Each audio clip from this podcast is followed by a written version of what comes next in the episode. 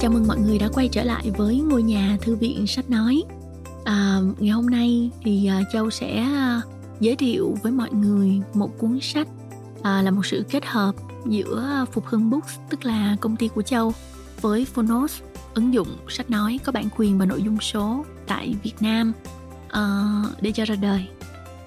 À, nói chung là Phục Hưng là công ty mà Châu sáng lập, Châu làm việc xây dựng trong vòng 5 năm qua còn Phonos là một mối duyên mới mà Châu vừa mới uh, kết hợp gần đây. Và Châu cảm thấy thật là rõ nét cái hành trình mình đi. Các bạn có nhớ cái bài nói chuyện của Steve Jobs ở trường uh, Stanford?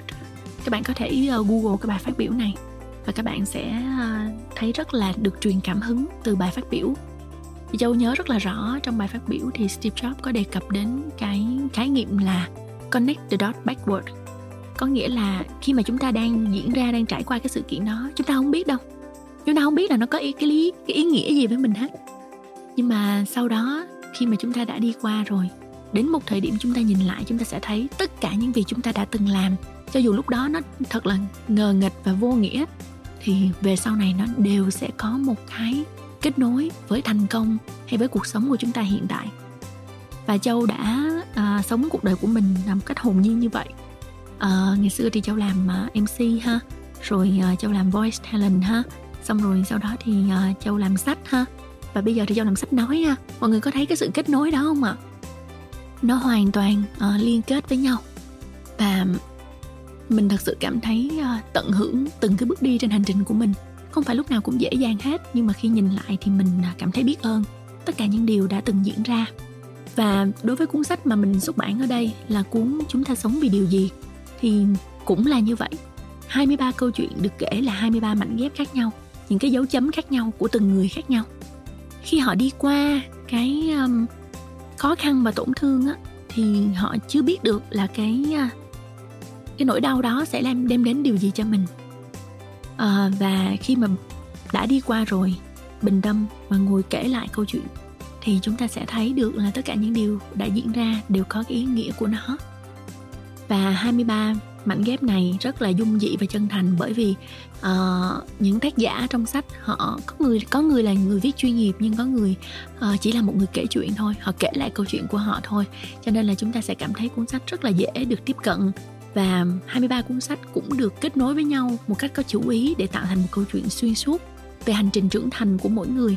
Và mình hy vọng là mọi người sẽ thấy được bản thân trong những câu chuyện này. Ok. À, Bây giờ chúng ta sẽ cùng lắng nghe nhé. Cảm ơn mọi người đã ủng hộ cho Phonos và cảm ơn mọi người vì sẽ ủng hộ cho chúng ta sống vì điều gì.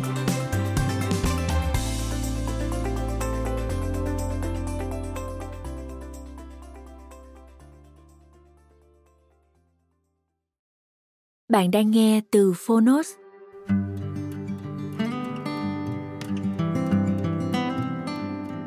Chúng ta sống vì điều gì? Tác giả cộng đồng người kể chuyện Phục Hưng. Phục Hưng Storyteller, Độc quyền tại Phonos Nhà xuất bản Thông tin và Truyền thông, Phục Hưng Books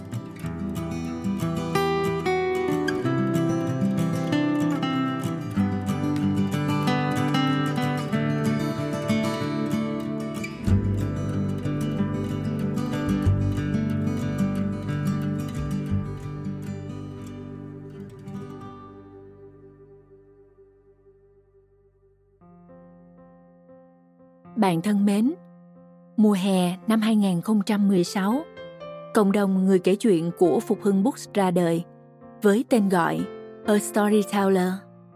Khi ấy, chúng tôi chỉ có vài người viết, cứ thay phiên nhau kể chuyện. Chúng tôi có bạn anh Đỗ là admin của nhóm. Mỗi ngày chăm chỉ đăng bài, tương tác, thậm chí tâm tình cùng bạn đọc. Đến năm thứ ba, thì ebook Chúng ta sống vì điều gì ra đời. Tổng hợp những câu chuyện được yêu thích nhất, một món quà nhỏ để tri ân cả người kể chuyện lẫn người lắng nghe.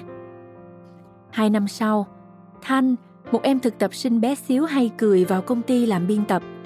Tôi đưa cho em nhiều bản thảo chờ duyệt để em đọc. Trong lúc hệ thống tài liệu phát hiện ebook năm nào, tôi cũng gửi cho em. Vài ngày sau, em lên văn phòng gặp tôi, ánh mắt tha thiết. Chị ơi, em tin ebook này sẽ giúp được nhiều người. Vỗ về họ trước những trăn trở khó khăn. Chị hãy in nó nhé. Tôi xúc động lắm nhưng thầm nghĩ ebook chưa đủ chiều sâu về mặt nội dung để xuất bản. Một quyển sách in không chỉ cần những câu chuyện được tổng hợp mà còn cần một mạch truyện một thông điệp rõ ràng. Đó là lý do cuộc thi viết chúng ta sống vì điều gì ra đời. Và bạn đang cầm trên tay những câu chuyện được chọn từ cuộc thi cùng những bài viết được đồng cảm nhất từ cộng đồng người kể chuyện Phục Hưng, nay đã đổi tên thành Storytellers, tức những người kể chuyện, vì chúng tôi không còn đơn độc nữa. Bạn có thể nhận ra trong sách những cấu trúc vụng về hay cách dùng từ chưa trau chuốt. Chúng tôi biết, nhưng xin phép được giữ lại. Kể cả trong sách nói này, rất nhiều tác phẩm được thể hiện bởi chính giọng đọc của tác giả. Dĩ nhiên, còn rất nhiều sơ sót, không thể hoàn hảo như những người chuyên nghiệp. Nhưng chúng tôi mong muốn bạn sẽ chấp nhận và đón nhận những cảm xúc từ những bài đọc này, bởi đây hoàn toàn là chất liệu thật, những ký ức được ghi chép lại, và chúng tôi tôn trọng điều đó. Điều duy nhất chúng tôi muốn nhận lại và rồi trao đi qua quyển sách này chỉ là sự chân thành mong 23 câu chuyện được kể trong sách về hành trình chữa lành và trưởng thành của các tác giả. Với lối viết dung dị, sẽ len lỏi vào tâm hồn bạn, đánh thức trong bạn nhiều suy ngẫm, để bạn tìm được câu trả lời của riêng mình cho câu hỏi, chúng ta sống vì điều gì? Hoặc như em thanh có nói, biết đâu, quyển sách sẽ giúp bạn cảm thấy được vỗ về, được thấu hiểu và yêu thương. Kiên định, can đảm, lắng nghe chính mình đường về nhà ở ngay trong tim ta, bạn nhé trân trọng, thái minh châu, nhà sáng lập Phục Hưng Books.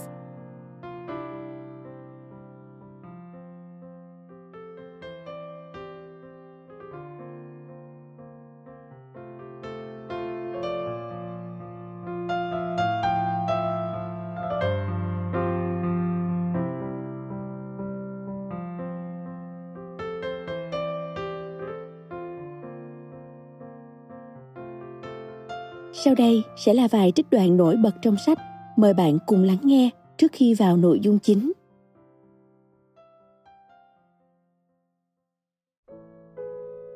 Để nói về việc mình sống vì điều gì, phải bắt đầu bằng chuyện tại sao tôi sinh ra. Tôi không chắc lắm là mình muốn có mặt ở đây. Đến thời điểm này cũng vậy. Khi tôi nói với mẹ, lẽ ra bà không cần mang tôi đến cuộc đời này. Tôi biết bà buồn nhưng tôi thành thật nghĩ như vậy. Như vậy thì mọi thứ trong đời bà sẽ dễ dàng hơn biết bao nhiêu. Mẹ yêu bố trước khi nhận ra đó không phải là người đàn ông phù hợp để trở thành chồng, thành cha. Nhưng lúc đó mẹ đã có tôi và họ quyết định cưới nhau. Thời gian mang bầu, bà càng khẳng định rằng nuôi tôi một mình thì dễ dàng hơn là cùng bố nuôi tôi. Vậy nên, sinh tôi xong, họ ly dị bằng sự thiếu vắng người bố. Tôi như thiếu một nửa tư cách để làm người bình thường. Đó là một nửa mà tôi đã sống để lấp đầy. Tôi sống với cái cổ ngửa cao hơn người thường. Để khỏi bị chết ngạt bởi những ánh mắt xót thương kỳ quặc đó, tôi không chỉ phớt lờ người bố lẽ ra phải có mặt của mình, tôi còn phải phớt lờ cả cái cách ông chủ động hay vô tình đóng vai trò nào đó trong đời tôi. Phớt lờ những lần xuất hiện gây khó chịu, phớt lờ sự chán ghét mà tôi dành cho ông. Tôi đã muốn được đứng bình thản trong cuộc đời này với toàn vẹn là một cá nhân, một cái tôi, toàn là tôi.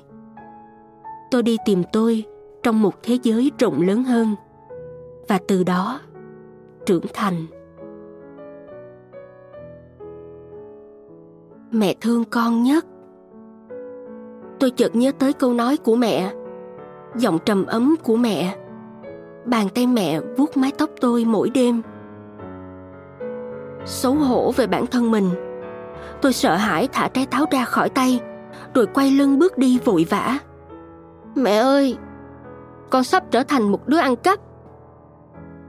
Vừa kể cho mẹ nghe, tôi vừa nức nở xin lỗi mẹ. Mẹ không nói gì, chỉ ôm tôi vào lòng. Mẹ khen tôi đã dũng cảm kể cho mẹ mọi việc nhưng còn đáng khen hơn là tôi đã biết dừng lại trước khi quá muộn.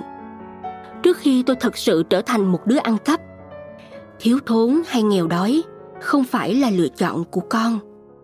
Nhưng nó không thể là lý do cho con lấy thứ không thuộc về mình. Nhưng mẹ cảm ơn con, vì con đã lựa chọn để sau này không thấy xấu hổ vì sự thiếu thốn của ngày hôm nay.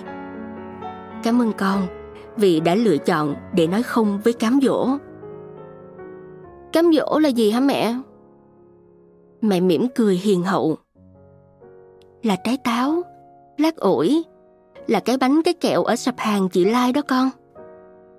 Mẹ không nói gì hơn nữa. Nhưng đêm đó, tôi thấy mẹ trở mình nhiều. Mới 4 năm tuổi, làm sao mà thương hiểu được sự phức tạp của lòng người. Nên cô bé cứ muốn biết tại sao, tại sao mình lại bị hờ hững ngay trong gia đình mình như thế.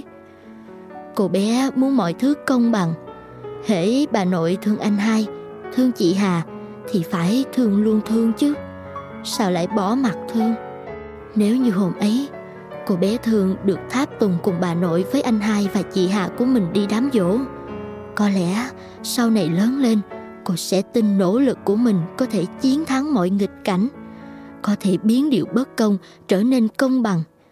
Song rất tiếc, khi súng xính trong bộ quần áo mới quay trở lại chỗ hẹn, cô không thấy bà nội và anh chị mình đâu cả. Chỉ có đất yên lặng dưới chân cô, đón lấy những giọt nước mắt của cô như thấu hiểu, như vỗ về. Tôi là một người hướng nội. Bình sinh tôi không thích những nhóm người nhiều hơn năm. Tôi không thích những cuộc gặp gỡ, hội họp, team building. Tôi hay thấy mình lạc lõng. Nhưng tréo ngoe thay, tôi cũng là người hay bị thúc đẩy bởi người khác. Bất kỳ khi nào tôi thấy một bạn hướng ngoại, có thể làm quen với nhiều người, tôi lại ao ước được như bạn ấy. Thành thử, tôi hay bị giằng xé giữa việc tiếp tục hướng nội như tôi vốn vậy hay là tỏ ra vui vẻ nói cười. Vừa dễ tạo mối quan hệ, vừa tránh bị chê là chảnh cúm. Cũng như nhiều người trẻ khác, khi mình chưa có nhiều mối băn khoăn lớn hơn, như những người lớn, có hai nỗi hoang mang kinh điển. Hoang mang về giá trị bản thân và hoang mang về nhóm người mình thuộc về. Và đó là lúc tôi tự hỏi, mình có thực sự nhất thiết lúc nào cũng phải ở trong một nhóm người? Mãi đến lúc này, tôi mới chịu chấp nhận rằng tôi là một người hướng nội, không khác thế được. Nghĩa là tôi có quyền được im lặng, có quyền không tham gia các phen tụ tập, có quyền không nhất thiết phải nói cười trong tất cả những hoạt động tập thể. Cũng đã đến lúc tôi nhận ra giá trị là cái có trước, nhóm người chấp nhận bạn là cái có sau, không phải chiều ngược lại. Việc phải một mình đã dạy cho tôi rằng mình cần tồn tại và hòa nhập giữa sự giao thoa của rất nhiều nhóm người. Mình phải rèn giũa, sự độc lập và những giá trị riêng không gắn với nhóm người nào. Không vì sự chấp nhận của một nhóm người mà thỏa hiệp những giá trị cốt lõi của bản thân. Cũng đừng vì sự từ chối của một nhóm người mà khổ sở và dằn vặt. Trước khi biết được cách sống với người, thỉnh thoảng mình phải đi một mình, rất lâu và rất xa, để học cách chấp nhận và vượt qua sự đơn độc khó tránh khỏi. Tôi hiện đang thỏa hiệp với sự cô độc, nhưng trước đây đã có những lúc tôi khát khao được ở cùng ai đó. Năn nỉ một đứa bạn đi ăn trưa với mình, lướt lên lướt xuống danh bạ nhấp vào bất kỳ cái tên nào mà tôi nghĩ là có thể dành thời gian đi cà phê với tôi. Đã có những lúc tôi loay hoay và trăn trở tìm kiếm một người đủ kiên nhẫn để lắng nghe tôi. Chỉ cần lắng nghe thôi, dù chỉ là giả vờ cũng được. Có những cái phiền toái và có những cái dễ chịu.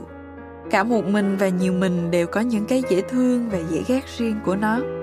Một mình quá lâu khiến cô độc thành thói quen tai hại của bạn. Lúc nào cũng nhiều mình lại khiến bạn nhạt nhẽo đi vì thiếu những khoảng lặng để nhìn lại, để suy ngẫm để chiêm nghiệm nhiều hơn. Cân bằng giữa một mình và nhiều mình vẫn là bài toán khó, đôi khi nằm ngoài khả năng giải quyết vì bị chi phối bởi quá nhiều yếu tố bên ngoài. Cũng có cả những nghịch lý là giữa một biển người vẫn thấy cô độc và ở nhà một mình vẫn thấy được yêu thương. Có lẽ nhờ sức mạnh của internet và facebook. Nhưng nếu có thể được lựa chọn, tôi chẳng bao giờ muốn cô độc là một thói quen của mình. Thành phố dịu dàng, thành phố dữ dội, thành phố chật chội, thành phố ngã nghiêng. Thành phố khiến cho những đoạn hội thoại giữa tôi và người khác dài ra, miên man. Thành phố khiến cho những đoạn hội thoại giữa tôi và chính tôi ngắn lại, mất hút tôi chắc rằng không ai trên hành trình trải nghiệm cuộc sống của mình không có những lúc thấy đau đớn hay buồn bã.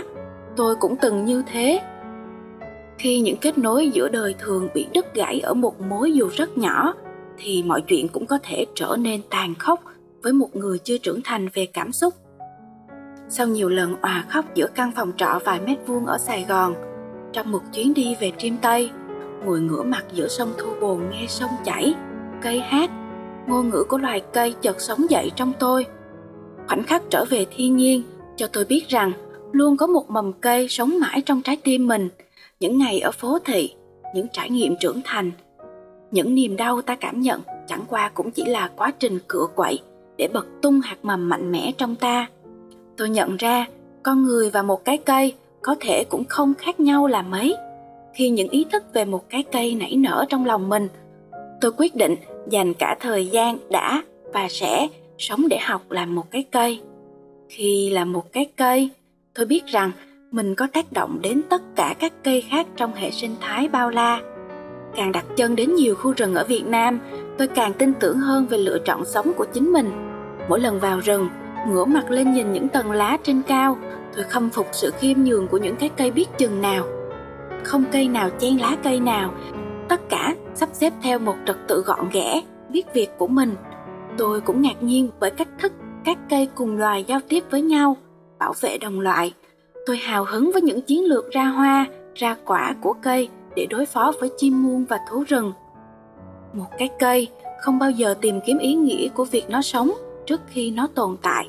Bởi lẽ, chính việc nó tồn tại đã là một mắt xích quý giá của vũ trụ này. Bằng cách tương tác với ong, với bướm, với sâu hay những loài khác sẽ khiến cho một cái cây hiểu hơn về sứ mệnh của chính mình. Tôi nín lặng trước thiên nhiên và khoảnh khắc im lặng dịu dàng đó dẫn tôi vào hành trình giao tiếp sâu sắc với chính mình. Điều lấp lánh nho nhỏ tôi nhận ra sau khoảng thời gian tự chữa lành, đó là nỗi buồn có khi rất đẹp. Để bản thân buồn đủ lâu, ta sẽ nhận ra nội tâm mình lộng lẫy đến nhường nào. Và ta biết cuộc sống không thể lúc nào cũng là thành công, là hạnh phúc có thêm buồn thì cuộc sống mới trọn vẹn đủ đầy. Chỉ là ta yêu cuộc sống này bao nhiêu? Đủ để biết đủ cho mọi thứ. Đủ để cân bằng mọi cảm xúc và đầu tư cho sự phát triển nội tâm của mình. Đủ để tỉnh táo chọn ra đâu là cảm xúc nên giữ và đâu là điều quá nhạy cảm nên lọc bớt ra. Ta có yêu bản thân mình. Đủ để chấp nhận những gì mình hoài nghi về mình là đúng rồi nếu được, tha thứ và sửa đổi. Đó là khi mình nhìn thấy trong em những thiếu sót của chính mình, thấy sự phản chiếu của những khao khát thầm kín được em nguệt ngoạc tưng bừng trên trang giấy tuổi trẻ, thấy một cơn ghen tị khe khẽ. Này em, chị có gì để chia sẻ ngoài trang giấy trắng mờ nhạt của mình? Ngày hôm đó, mình đã dốc hết can đảm bộc bạch với em mà như tự nhủ với chính mình. Rằng cuộc đời mình đâu phải để hoàn hảo. Rằng tôi thích cách em sống trọn vẹn và chân thành với niềm tin và cảm xúc trong từng trang của đời mình. Dù những trang đó có lem nhem vì những đường gạch bỏ và viết lại, nhưng em rồi sẽ đi đến một điểm nhất định, giúp em nhìn thấy toàn cảnh quyển sách của riêng mình, để thấy rằng sự méo mó sộc sệt lúc đó, sao mà đẹp quá? Vậy thì, sao mình không đi tiếp? Lật dở lại những trang ngày cũ, vui vẻ nhìn những hình minh họa méo mó. Những con chữ vụng về kể câu chuyện của riêng mình. Là lỗi lầm hay bài học? Là nỗi đau hay sự thức tỉnh ngọt ngào? Là gì cũng được, chỉ xin đừng là một trang giấy trắng. Bởi vì giấy làm ra là để được viết lên một cô bé 20 tuổi, khỏe mạnh, bình thường, với rất nhiều ước mơ và hoài bão còn chưa thực hiện được. Giờ đang ngồi đây để viết di chúc của cuộc đời mình. Điều này nghe có vẻ kỳ cục. Thực ra, đó không hẳn là di chúc. Đó chỉ là vài dòng để viết ra mong muốn về những phần còn lại của cơ thể sẽ được chôn cất như thế nào sau khi mất. Và nó khiến cô bé phải nghiêm túc suy nghĩ về cuộc đời mình, về những việc cô muốn làm, sắp làm, về những điều cô sẽ nỗ lực để đạt được trong đời. Cô tự hỏi mình, đến khi thực sự phải đi, ngoài thân thể đang mang, điều mà cô muốn để lại cho cuộc đời này là gì? Cô gái 20 tuổi lúc ấy không có câu trả lời. Cô chưa biết mình sẽ để lại điều gì cả nhưng cô biết chắc đó không phải là tiền bạc, công danh hay bất kỳ vật ngoài thân nào khác. Cô muốn để lại một điều gì đó có ý nghĩa và cô biết mình phải sống để tạo ra nó. Rời khỏi căn phòng, cô bé thấy có điều gì đó vừa được nhen nhóm bên trong, có điều gì đó đang vươn mình trỗi dậy, khiến cô muốn quyết liệt hơn với cuộc sống của mình khiến cô muốn sống một cuộc đời giàu trải nghiệm sau đó ít lâu cô bắt đầu hành trình tuổi 20 với chiếc xe đạp màu xanh lá, tự mình chu du khắp nước Việt. Mùa hè năm ngoái, quả chẳng dễ dàng. Mùa hè mà tôi quyết định nghỉ việc ở Nha Trang và tìm mọi cách để đi đến một chân trời mới. Đã thất bại bao nhiêu lần với bao nhiêu ngỡ ngàng tuổi trẻ. Cái đầu tiên sẽ khóc, cái thứ hai sẽ rất buồn, cái thứ ba sẽ nản chí, nhưng riết rồi lại thành quen. Giai đoạn muốn bỏ cuộc nhất tôi tình cờ gặp lại một người bạn cũ. Một cô bạn đã ảnh hưởng đến tư duy tôi ít nhiều. Bạn kể về những dự án hoạch định những đóng góp cho xã hội ở độ tuổi đôi mươi. Tôi giật mình nhìn lại bản thân và cảm thấy mình cố gắng chưa đủ hoàn toàn chưa đủ. Khi tôi chợp mắt người ta vẫn trong đèn tới sớm hôm. Khi tôi bận ăn ngon. Người ta bỏ bữa vì cộng đồng. Khi tôi còn thời gian cùng mẹ cha. Người ta đang chia xa ba đường bốn nẻo. Chẳng hiểu sao mà đường về nhà hôm đó lạnh ngắt. Là do lòng tôi lạnh hay là trời sài gòn chuyển mưa? Là do buồn vì mình dở? Do giận bản thân chưa cố gắng? Hay do tôi luôn không tin chính bản thân mình? Tất cả đều đúng hết thế là từ ngày hôm đó, cứ ngẫm đi ngẫm lại một câu, bạn làm được thì mình làm được, và tôi đã làm được. Không quan trọng bạn té ngã bao nhiêu lần, mà là bạn đứng lên được bao nhiêu lần sau đó. Tôi không thể quên được ngày thứ hai 14 tháng 9 năm 2015 một con bé chờ vờ giữa phi trường Tân Sơn Nhất với tấm vé vào đời. QA 971 mình bay nhé. Buổi tối của ngày bị đuổi học Tôi tắt điện thoại để cắt liên lạc với anh hai, người ở trọ cùng, rồi dùng tiền học phí chưa kịp đóng để mua vé giờ chót bay ra Hà Nội, hướng thẳng đến tòa soạn của thể thao và văn hóa. Bắt đầu cuộc sống của một phóng viên thực thụ, hay ít nhất là tôi nghĩ thế. Nhiều năm đơn độc trên con đường mình đi, tôi đã tự đi qua rất nhiều nỗi buồn. Nhưng khi được hưởng niềm vui do tôi nỗ lực gặt hái một cách xứng đáng, sao lại thấy gần từ sâu trong lòng tôi biết mình đã không hề bắt đầu mọi thứ một mình. Và trên con đường đó tôi cũng nhận được quá nhiều sự hỗ trợ từ gia đình. Nhưng lại làm ngơ vì quá tập trung. Hoặc giả như tôi cho là như vậy tôi đã quá ích kỷ. Nhưng đến bây giờ mới chịu thừa nhận ba và anh hai hai người đã ở đâu khi con sát cánh cùng người hùng của cả ba chúng ta? Quả bóng lưu niệm mà anh quyến ký tặng cho chương trình ấy, tôi quyết định mang về cho ba. Văn quyến hả? Giờ hết đá bóng rồi, nên đi làm mc ha. Ba cười tươi rói khi đưa tay nhận quả bóng. Một nụ cười mà tôi trông chờ. Tôi đưa mắt nhìn lên đầu tủ, nơi để một chiếc nón tai bèo. Chính bà đã đưa tôi chiếc nón ấy trước ngày tôi lên đường đi Thái Lan tác nghiệp giải đấu của U23 Việt Nam. Và tôi nhớ mình đã đội nó khi đứng rất gần Nguyễn Quang Hải, truyền nhân của Văn Quyến, tại sân Raja Mangala. Nhìn vào chiếc nón, rồi nhìn lại quả bóng của anh Quyến và nụ cười của ba, tôi biết mình đã tìm được điều gì. Nếu Việt Nam và Văn Dương khiến con suy nghĩ nhiều như vậy, có nghĩa là con không thể sống thiếu nó. Những gì mình không thể sống thiếu thì đã là một phần trong bản ngã của mình rồi. Những gì mình yêu quý và trân trọng, có trốn tránh cách mấy thì cũng quay trở lại với mình thôi. Mình sẽ sống và theo đuổi văn chương đến hết đời vì mình tin những giá trị văn hóa này của Việt Nam cần được lưu giữ và truyền lại cho những thế hệ mai sau.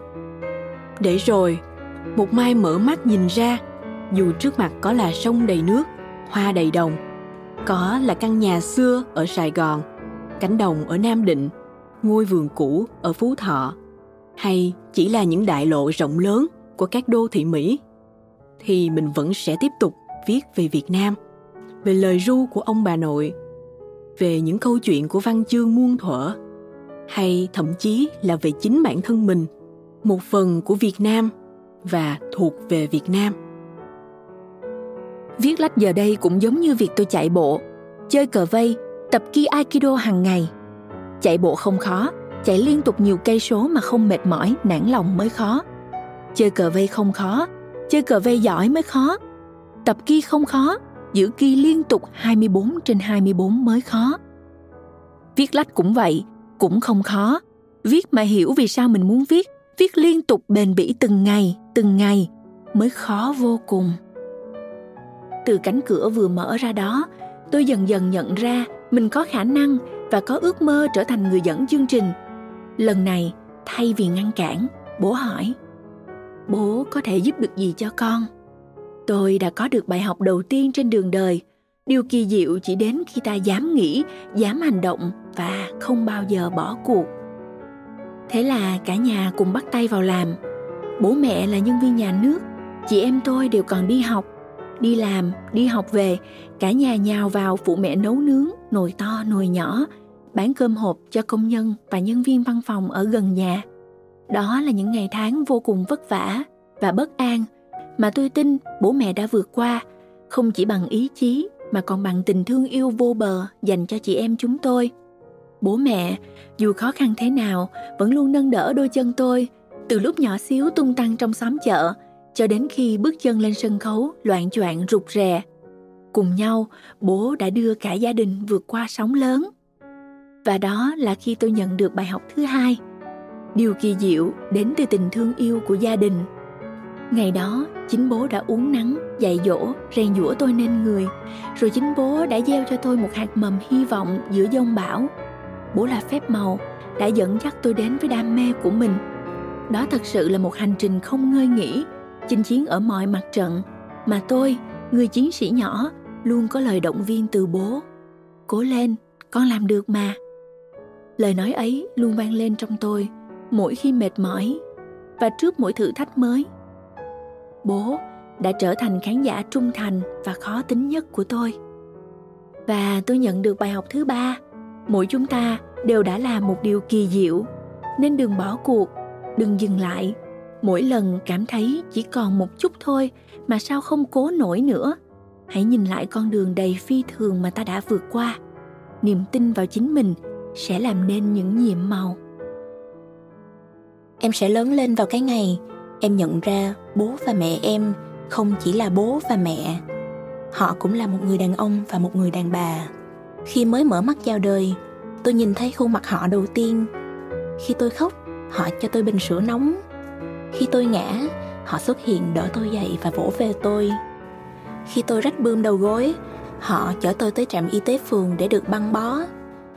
Họ cho tôi ăn, cho tôi tiền, cho tôi thời gian bất tận và những lời nhắc nhở đến phiền toái trong nhiều tháng, nhiều năm và nhiều thập kỷ. Họ mang trong người những quyền năng vô hạn ở bên họ tôi luôn được bảo bọc và mọi vấn đề đều được giải quyết đã có lúc Tôi tưởng họ là thần hộ mệnh sẽ theo tôi trọn đời. Tôi nào biết, trước ngày mình được sinh ra, họ từng là những con người không hoàn hảo. Họ từng là trẻ con, họ từng yêu, tim họ từng tan vỡ. Có lẽ họ từng khóc nấc suốt đêm, từng lạc lối. Có lẽ họ từng mơ ước, khát khao. Có lẽ họ từng giống như tôi bây giờ. Đôi khi, nhìn lên di ảnh bố Tôi ước mình đang là một con bé không ngoan trong truyện cô tiên xanh. Một sáng tỉnh dậy, giấc mộng dài này sẽ tan biến. Tôi lại nhìn thấy ông ngồi thảnh thơi trước cửa với ấm trà trên ghế nhựa, trong tiếng nhạc sập sình từ chiếc radio. Con lu nằm ngửa thích thú được ông gãi bụng cho và tôi mỉm cười mãn nguyện vì có ông trên đời. Vạn sự trên đời đều vô thường. Cả những nỗi đau và niềm vui cũng vậy.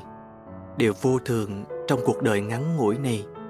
Khi đã đến ngưỡng tuổi 30 khi đã được đi nhiều nơi, trải qua một vài chuyện trong đời, tất cả những gì mình muốn chỉ là một cuộc đời bình bình và giản dị. Sự thiếu thốn bẩm sinh gieo vào lòng những khát khao về mái ấm. Một chốn đi về mỗi ngày, nơi có người thương và tiếng bi bô của con trẻ. Chưa bao giờ mình nói lời cảm ơn, chưa bao giờ xin lỗi, cũng chẳng bao giờ nói lời yêu thương. Nhưng mỗi khi nghe những tiếng hát da diết này, lại thấy nức nở trong lòng. Mẹ ơi, con đã già rồi. Con ngồi nhớ mẹ khóc như trẻ con. Mẹ ơi, thế giới mênh mông mênh mông không bằng nhà mình. Dù cho phú quý vinh quang vinh quang không bằng có mẹ và tôi vẫn là đứa trẻ trong cuộc đời này chính tôi cũng đã loay hoay ngần ấy năm để thoát khỏi sự cô đơn trong suy nghĩ rằng mình không còn nhà để trở về. Tôi đi học, đi làm xa đã 15 năm. Không gì lưu luyến bước chân tôi mỗi lúc quay đi hơn hình ảnh má nằm trên chiếc võng giữa nhà nghe thuyết pháp.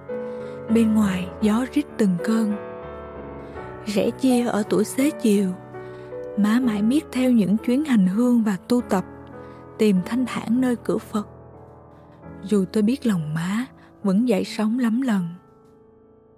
Ba nghỉ hưu vẫn cầm cụi làm việc và cống hiến như 40 năm trong nghề ba đã từng. Khoảng sân và góc trời nhỏ nhỏ trước nhà ba ở, nơi mỗi sáng ba ngồi chăm cây và uống trà, Chú cún nhỏ chạy quẩn quanh rồi cạ mình vào chân ba. Có vệt nắng hè xuyên qua kẽ lá. Quá đổi an yên và bình dị. Năm tháng trôi đi, dẫu vết thương năm ấy có mờ dần. Dẫu tình thân là sợi dây vô hình dù muốn dù không vẫn không thể nào dứt được. Dẫu đã có thể ngồi cùng ăn bữa cơm mỗi khi tôi có dịp về thăm thì hai chữ gia đình trong mỗi chúng tôi vẫn không còn vẹn nguyên như trước.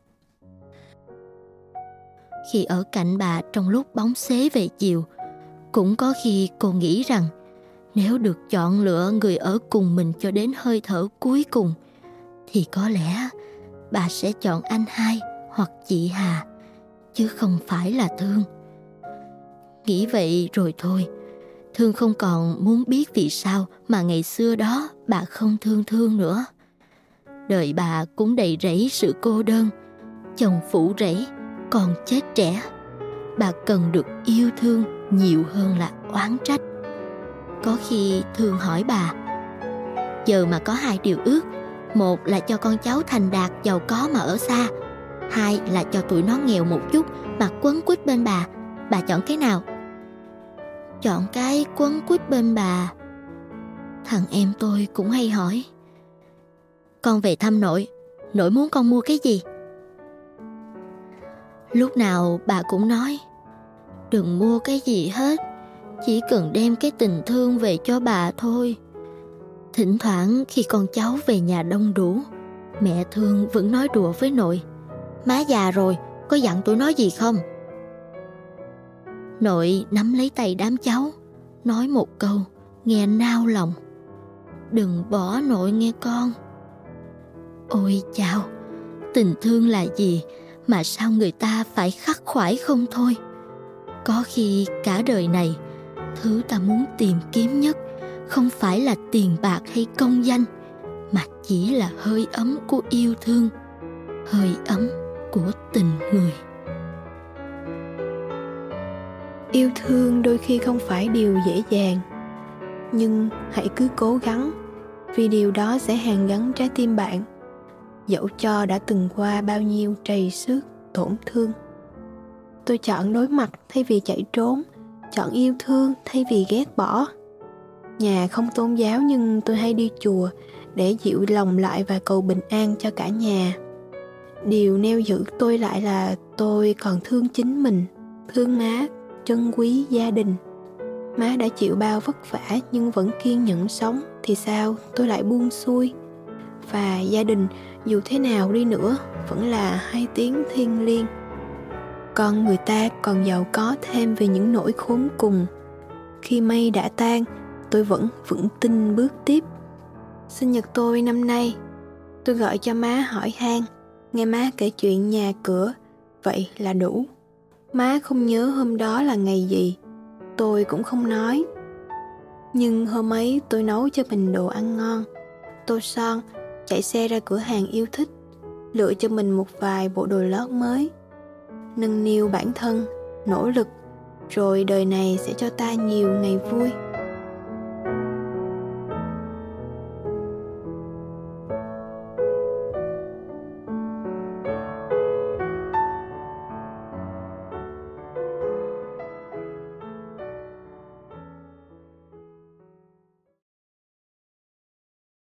Phần 1.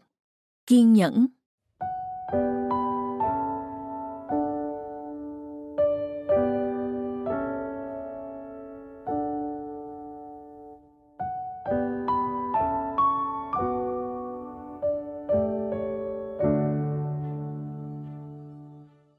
Đi tìm nhóm người mình thuộc về Tác giả, Đặng Huỳnh Mai Anh Thạc sĩ Kinh tế, Đại sứ Môi trường thủ lĩnh thanh niên, nhà khoa học dữ liệu và là một người kể chuyện bằng nhiều ngôn ngữ khác nhau. Sách đã xuất bản, chuyện thực tập, mùa hè năm ấy, 27. Bài viết được thể hiện bởi giọng đọc của chính tác giả. Tôi là một người hướng nội. Bình sinh tôi không thích những nhóm người nhiều hơn năm. Tôi không thích những cuộc gặp gỡ, hội họp, team building tôi hay thấy mình lạc lõng. Dù có rất nhiều chuyện để kể, tôi lại thấy mình cực kỳ vụng về trong những câu chào hỏi làm quen như, bạn tên gì? Làm nghề gì? Thích ca sĩ vpop pop nào? Làm gì vào thời gian rảnh? Chắc phần nhiều là do tính hay quên. Cho dù có hỏi đủ thứ thì sau đó tôi cũng không nhớ gì. Nhưng tréo ngoe thay, tôi cũng là người hay bị thúc đẩy bởi người khác. Bất kỳ khi nào tôi thấy một bạn hướng ngoại có thể làm quen với nhiều người. Tôi lại ao ước được như bạn ấy. Thành thử, tôi hay bị giằng xé giữa việc tiếp tục hướng nội như tôi vốn vậy, hay là tỏ ra vui vẻ nói cười. Vừa dễ tạo mối quan hệ, vừa tránh bị chê là chảnh cún mọi thứ cứ cho là tạm ổn đi. Nếu như những người khác không quy kết, im lặng là có vấn đề. Và bắt đầu quay sang hỏi tôi, sao im lặng thế? Sao ít nói thế? Sao hiền thế? Tôi ghét việc mình ngồi im ra trong khi những người khác có thể thoải mái nói chuyện. Tôi ghét việc mình đã từng tin mình là một người ngoài cuộc. Cũng như nhiều người trẻ khác, khi mình chưa có nhiều mối băn khoăn lớn hơn, như những người lớn, có hai nỗi hoang mang kinh điển. Hoang mang về giá trị bản thân và hoang mang về nhóm người mình thuộc về. Điều trước dẫn đến điều sau, để khỏa lấp cho nỗi băn khoăn về giá trị bản thân người ta sẽ cần tìm cho mình một nhóm người. Mà ở đó, người ta sẽ nói cho bạn nghe về năng lực của bạn. Thành thật hoặc không? Ở giữa một nhóm người, cho mình cảm giác an tâm hơn. Nói theo phong cách ngôn tình, là cảm giác thuộc về.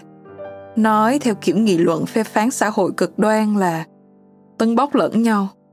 Nói theo ngôn ngữ sinh học, là mối quan hệ cộng sinh. Nói theo ngôn ngữ business và startup là network circle.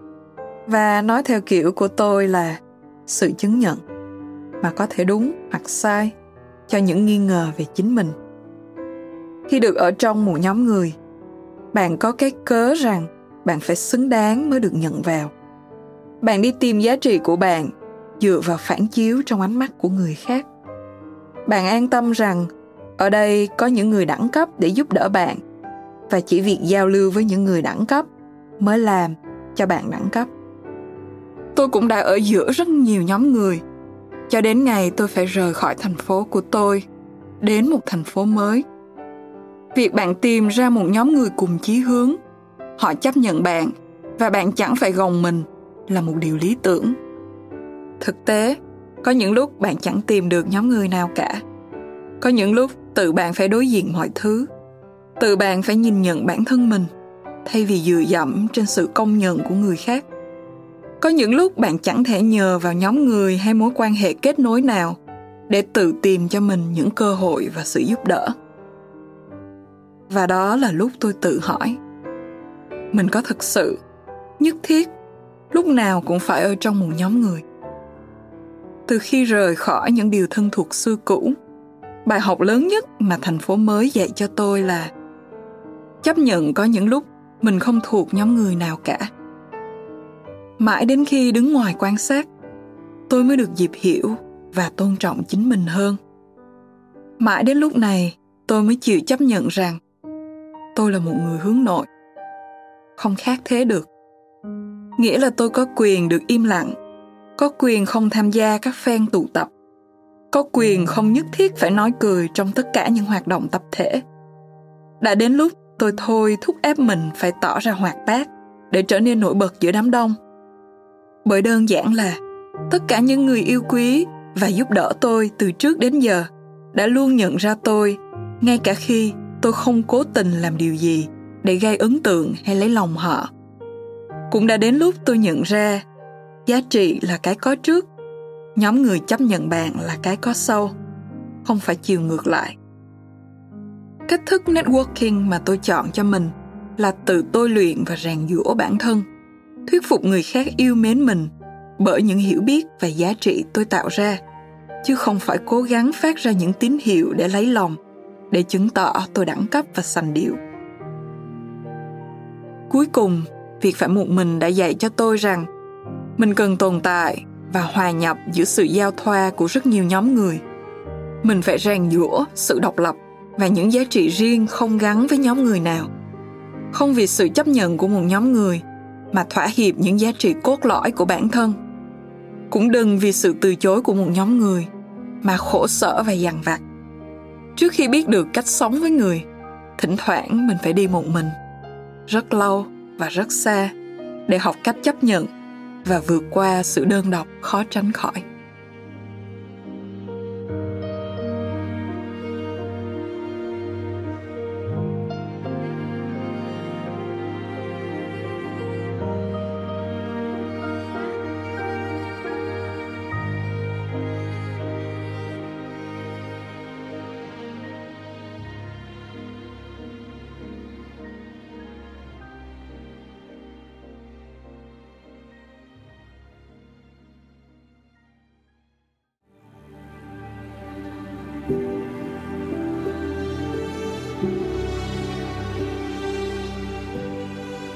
Bạn vừa nghe xong một phần của quyển sách.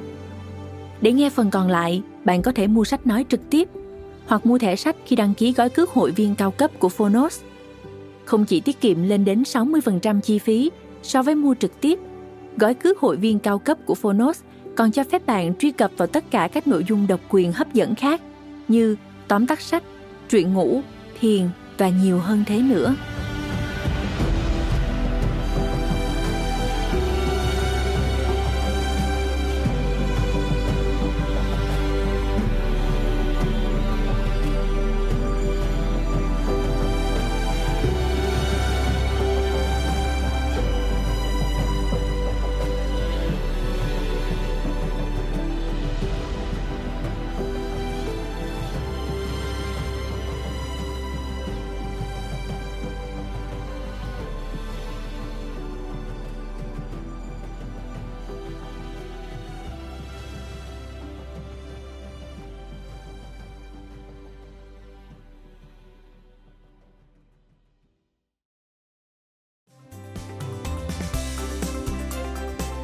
Bạn đã lắng nghe podcast Thư viện Sách Nói. Tải ngay ứng dụng Phonos để nghe trọn vẹn sách nói của kỳ này bạn nhé. Hẹn gặp lại bạn trong các podcast sau.